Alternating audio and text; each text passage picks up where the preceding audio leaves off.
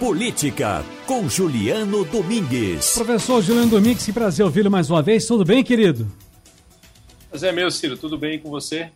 Tudo jóia. Hoje tá meio apagadinho. Tá sem luz aí onde o senhor tá, é? Tá meio escuro. Eu acho que eu tô aqui no contraluz, ó, Ciro. Deixa eu virar um pouquinho mais pra cá. Deu uma melhorada, meio melhorada. Sou um caba bonito, tem que aparecer bonito aqui nesse negócio.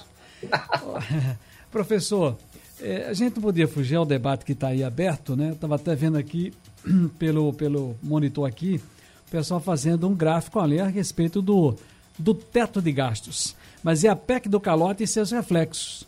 Como essa decisão pendente aí, porque ainda tem a segunda votação amanhã, sobre o tema no Supremo Tribunal Federal, na Câmara dos Deputados, né? a Tulira quer voltar, quer voltar amanhã, né? o segundo turno dessa PEC, que permite uma gambiarra fiscal para que o governo federal consiga dinheiro para bancar o Auxílio Brasil. Enfim, uh, como é que se está chegando nas pessoas, no povo?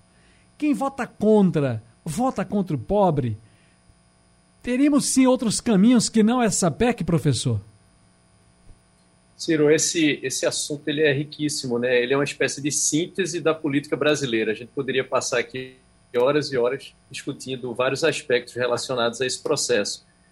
E aí você faz, é, você chama atenção, Ciro, para alguns dos aspectos fundamentais. A sua primeira pergunta é como o eleitor recebe essa informação. Me parece que essa é, essa é, é uma das grandes perguntas, né? Isso porque o comportamento é, dos atores envolvidos aí nesse cenário leva em conta fundamentalmente especulações em relação a essa pergunta, né? Como é que o eleitor, como é que o eleitor recebe essa informação? Sobretudo quando a gente lembra que é, estamos aí às vésperas é, das eleições, né?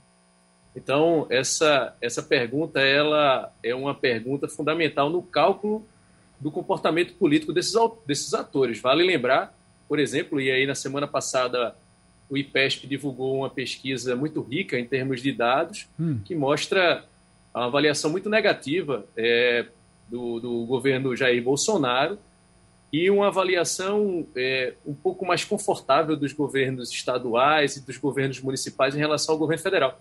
Então, uma iniciativa é, desse tipo, né, de é, fornecer determinado tipo de auxílio à população, tende a turbinar é, uma campanha eleitoral, porque tende a melhorar uma avaliação. Vale lembrar que a avaliação do governo Bolsonaro ela aparece como não tão ruim assim, justamente, coincidentemente ou não, nos momentos de fornecimento do, do auxílio emergencial. Mas então, quem vota quando nessa... o governo recorre né, a, esse, a, esse, a esse tipo de medida, pensa muito nisso. Uhum. E aí os, os deputados, se você assim, votar contra votar contra os pobres, certamente essa é a grande essa é a grande narrativa né, que vai ser construída no sentido de constranger determinados parlamentares e convencer o eleitor de, quem vota, de que quem votar contra está, na verdade, votando contra os mais pobres. E aí, Ciro, você percebe o seguinte: veja como as coisas elas são ambíguas, né, para a gente dizer o mínimo. Ao mesmo tempo, quando o governo que foi eleito dentro é, de um contexto de discurso né, pró-responsabilidade fiscal, equilíbrio dos gastos, né, teto de gastos, etc., que tem como é, o, o, um dos principais representantes, o ministro Paulo Guedes, né, associado ao discurso liberal da economia, etc., recorre a esse expediente, de certa forma, ele aumenta é, o custo em relação a, a, grupos de pressão que são próximos a ele, grandes investidores, é, é, é, é o, o, mercado financeiro, investidores internacionais que percebem a senhora.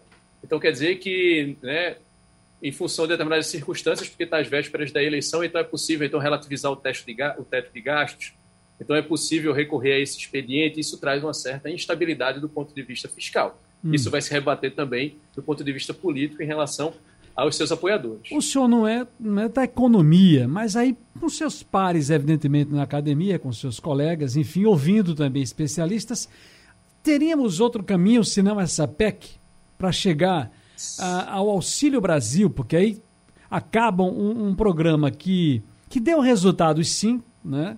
inclusive com exemplos internacionais, que era o Bolsa Família, que aí para quem ninguém aqui possa ficar vendo, vendo pelo em ovo. O Bolsa Família, na verdade, não é uma coisa apenas do PT, minha gente. Se você for buscar Minas Gerais com o prefeito Célio de Castro, se você for buscar Brasília com, com Cristóvão Buarque, se você for buscar a, a, a, comunidade solidária com Dona Ruth Cardoso, primeira dama no governo Fernando Henrique, nós vamos ter ali todo Vale Gás, Bolsa Escola, PET, nós vamos ter ali vários, vários programas de assistência social, social que, que juntaram o PT, né, sabiamente com seus técnicos, sou, soube juntar e criar o Bolsa Família, que no começo, inclusive, me corrija, professor, era o Fome Zero, mas que não saiu do lugar. Até que Abílio Diniz, à época dono de toda aquela rede de supermercados Compre Bem, Pão de Açúcar, foi a Brasília, fazia parte do conselho, se eu não me engano, sentou com o presidente e disse, presidente, disso eu entendo. Diz o que, menino? Logística. O senhor não vai conseguir. O que o senhor não quer botar? três refeições na mesa do brasileiro e da brasileira que está precisando comer, o senhor não vai conseguir colocar isso. Nós não temos a logística para isso. Eu tenho uma ideia, vamos criar uma forma de transferir essa renda para a mão. Nós, de certa forma, vamos privatizar e eles vão fazer a escolha. Vão comprar na barraquinha da esquina, no mercadinho, no supermercado, no shopping, no camelô, onde eles quiserem, vai ter a renda. E aí os técnicos sentaram, toda uma comunidade foi ouvida, né, de especialistas em várias áreas, para criar, juntando todos esses, esses programas, me corrija, professor, daqui a pouco, para criar exatamente o Bolsa Família, que tem suas contrapartidas. Criança vacinada, criança na escola, o município dando a, a, a, a contrapartida com qualificação profissional do pai e da mãe, o dinheiro ia para a mão da mãe, da mulher, da dona da casa, da chefe da família. Então as pessoas ficam querendo fazer o tempo todo, criar coisa de política, partidarizar as coisas. Tira isso, pensa no pobre, quase 20 milhões de famílias passando fome, professor. Ciro, você, você me corrija, né? É nota 10, Ciro, para você. Veja, isso daí a gente pode pensar não somente no Brasil, mas se a gente for pensar em países desenvolvidos, por exemplo, é, europeus, programas dessa natureza são programas históricos que, que fazem parte é, é, do dia a dia do cidadão e da cidadã de países europeus, países desenvolvidos. Então, é, como você bem falou, isso está muito associado a países é, relacionados à social-democracia. Então, aqui no Brasil, a gente observa isso com o governo Fernando Henrique, como você bem falou. No governo Lula, isso ganha uma outra denominação e uma outra lógica. E aí, Ciro, é tão bem absorvido do ponto de vista político que é, você certamente se lembra, quem está acompanhando a gente deve se lembrar, que vários é, é, grupos políticos que se mostraram opositores à iniciativa no início, porque era uma iniciativa proposta na época pelo Partido dos Trabalhadores, tiveram que depois modular o seu discurso e não somente absorver né, o Bolsa Família, como até oferecer é, é incrementos né, ao Bolsa Família, então tinha o 13 terceiro do Bolsa Família, 14 quarto do Bolsa Família, grupos que historicamente eram opositores a, a, ao benefício do Bolsa Família. Então, do ponto de vista político, é um, há um custo muito elevado abrir mão desse tipo de iniciativa. Então, o governante, seja lá de qual partido for, normalmente ele tende a aderir a esse tipo de política, Ciro. Isso é bom para o país, né? isso faz com que recursos circulem. Aí você me pergunta, do ponto de vista econômico, né, Ciro, é, Ciro, você perguntou, né? Haveria de onde, de, de onde de, de, sairia de outro local, não esse recurso e tal? Aí, Ciro, a gente pensa do ponto de vista político. Certamente há de onde sair, do ponto de vista fiscal, da gestão do orçamento, certamente há de onde tirar. E o que é que vai acabar condicionando o gestor a tomar uma decisão pelo caminho X ou pelo caminho Y em vez do caminho W? São justamente as pressões políticas.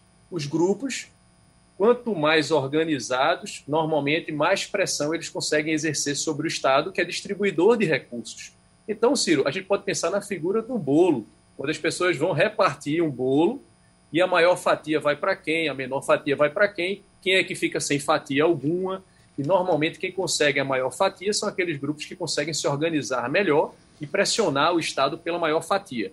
E aí, Ciro, aqueles grupos que são difusos, que têm um interesse assim espalhado na sociedade, esses grupos têm uma dificuldade maior de organização e pressão. Então, normalmente eles ou ficam sem fatia alguma ou ficam com a menor fatia. E grupos que conseguem pressionar o governo ficam com a maior fatia.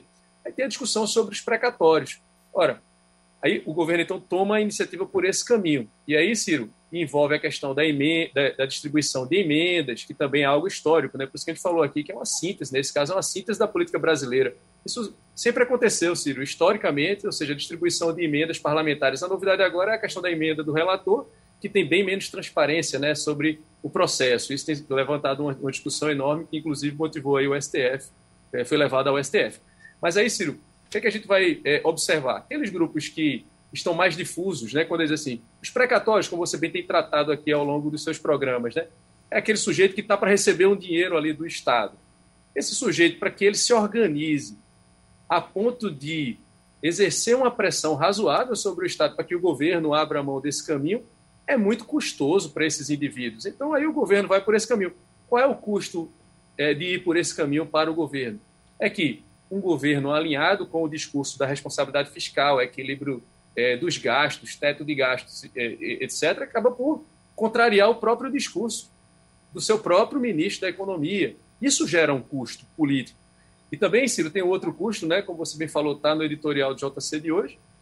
A divulgação do posicionamento dos deputados no primeiro turno sugere também um desgaste. Né? Algumas instituições chamaram a atenção para isso, como, por exemplo, a OAB, classificando justamente como a PEC do calote. E aí a gente volta à discussão sobre a narrativa. O governo tenta dizer que não é calote, é parcelamento.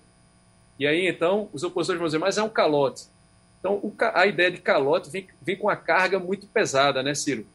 Assim, e, e isso acaba é, desgastando a imagem do governo, a confiança nas instituições. E a gente sabe que isso acaba por ter é, um rebatimento uhum. em vários setores da economia. E Sem a gente dúvida. sabe também que uma preocupação não é, não costuma ser, ou não tem sido uma preocupação desse governo, o respeito às instituições, no que diz respeito à confiança. Então aí a gente vê mais um exemplo nesse sentido.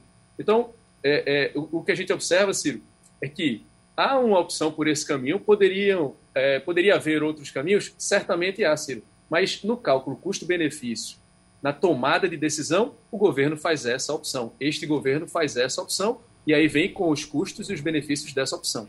Professor Juliano Domingues, até a próxima segunda. Um grande abraço, felicidades. Até a próxima, Ciro. Tudo de bom para você, uma boa semana para todo mundo.